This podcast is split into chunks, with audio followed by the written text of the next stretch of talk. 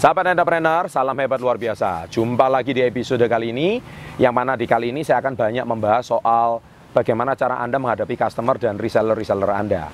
Oke, jadi topik saya kali ini adalah empat tipe jenis, ah, maaf, empat tipe reseller dan customer.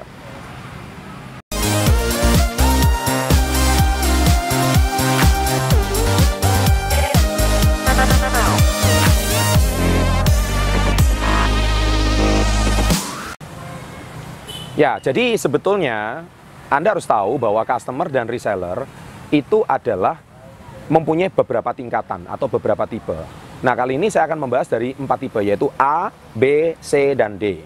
Nah, A itu yang paling baik dan D itu yang paling parah atau paling buruk. Nah, sebetulnya kita harus tahu bahwa e, tidak semua customer dan reseller itu kita harus fokus. Tetapi ada beberapa, kalau dengan videonya ini, kita akan belajar bagaimana kita harus fokus pada tipe customer atau reseller yang mana. Nah, saya akan membahas dulu dari yang paling parah ya atau paling buruk ya, yaitu tipe D. Oke. Nah, tipe D itu seperti apa? Yaitu tipe customer yang suka komplain, suka mengeluh, terus suka menawar. Kalau nawar itu udah dikasih harga yang paling bagus, ditawar lagi, ya kan? Dan suka dibanding-bandingin. Habis itu belinya pun kalau iya kalau jumlah banyak, belinya dalam jumlah sedikit lagi. Kemudian parahnya lagi dia suka menjelek-jelekkan sudah beli kemudian ngebanding-bandingkan. Nah ini yang paling parah ya. Terus kemudian suka nawar terus menerus. Kemudian parahnya apa? Suka ngutang ya. Kalaupun misalkan e, ngebon gitu ya, kadang-kadang minta bayarnya lama banget. Terus kalau kita nagih kadang-kadang tersinggung. Ya, ini tipe customer yang parah banget ya. Kemudian kalau misalkan kita udah nagih pura-pura lupa. Ya, saya juga e, selama 20 tahun saya dalam dunia bisnis saya juga punya customer seperti ini. Parah banget Nah, orang customer seperti ini akan membuat cash flow daripada usaha kita akan bermasalah. Kenapa? Karena kalau kita punya customer seperti ini, itu namanya uh, uh, bad cash flow atau cash flow arilan kas yang sangat tidak baik. Dan itu akan mengganggu perputaran uang kita. Nah, uh, tipe customer seperti ini sebaiknya Anda jangan terlalu fokus. ya. Anda harus punya prinsip bahwa pembeli nggak cuma Anda, pembeli itu banyak. Ya, memang kita wajib memberikan servis yang terbaik. Tapi kalau kita punya customer seperti ini, Ya saya kira itu membuat kita juga jengah, membuat kita juga stres, membuat kita juga pusing, sekaligus juga tidak baik bagi usaha kita. Nah tipe customer yang lebih baik, tapi juga sebenarnya masih nggak baik-baik amat, yaitu tipe C.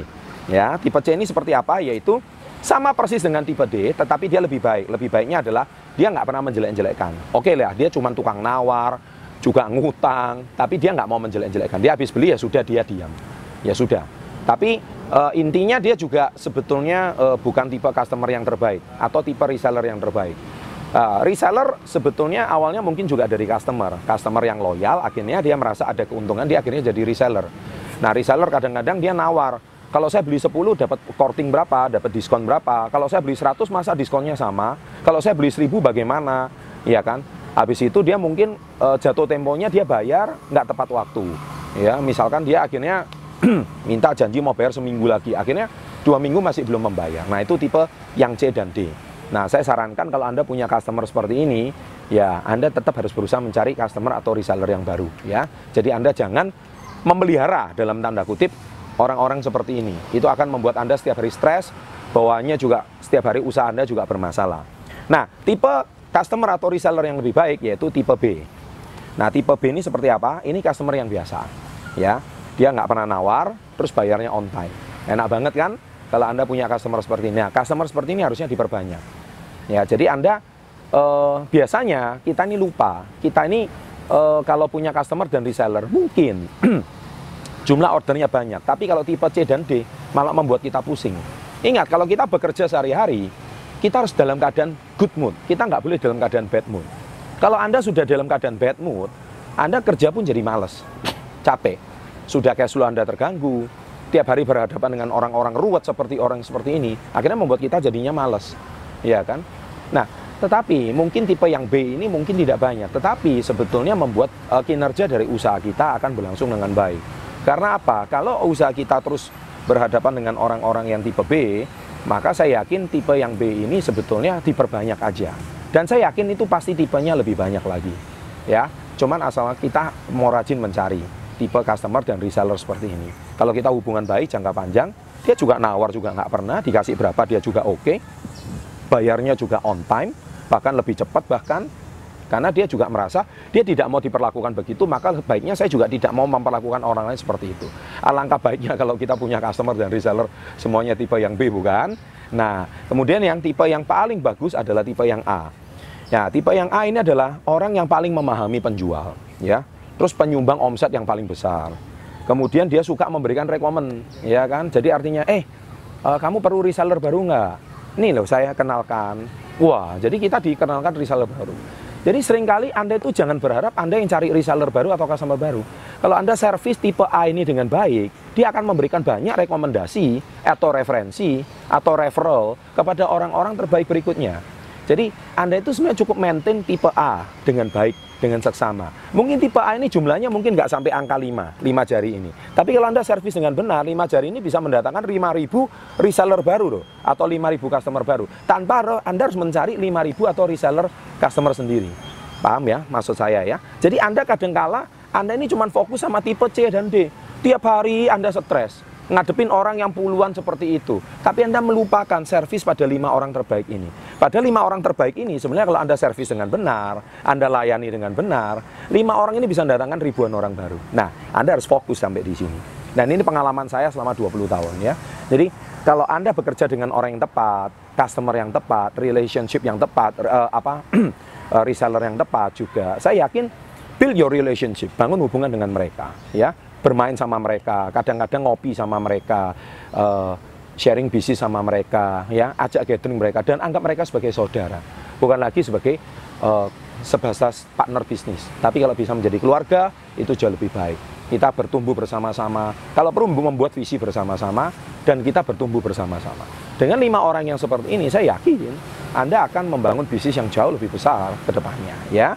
Nah, Anda harus uh, paham dengan prinsip hukum V Pareto, Fredo Pareto, ya. Hukum Fredo Pareto berkata bahwa uh, gunakan 80% waktumu pada 20% tipe B dan A itu tadi. Jangan sebaliknya, jangan gunakan 80% tipe waktumu pada C dan D. Padahal mereka itu cuma menghasilkan 20% omsetmu.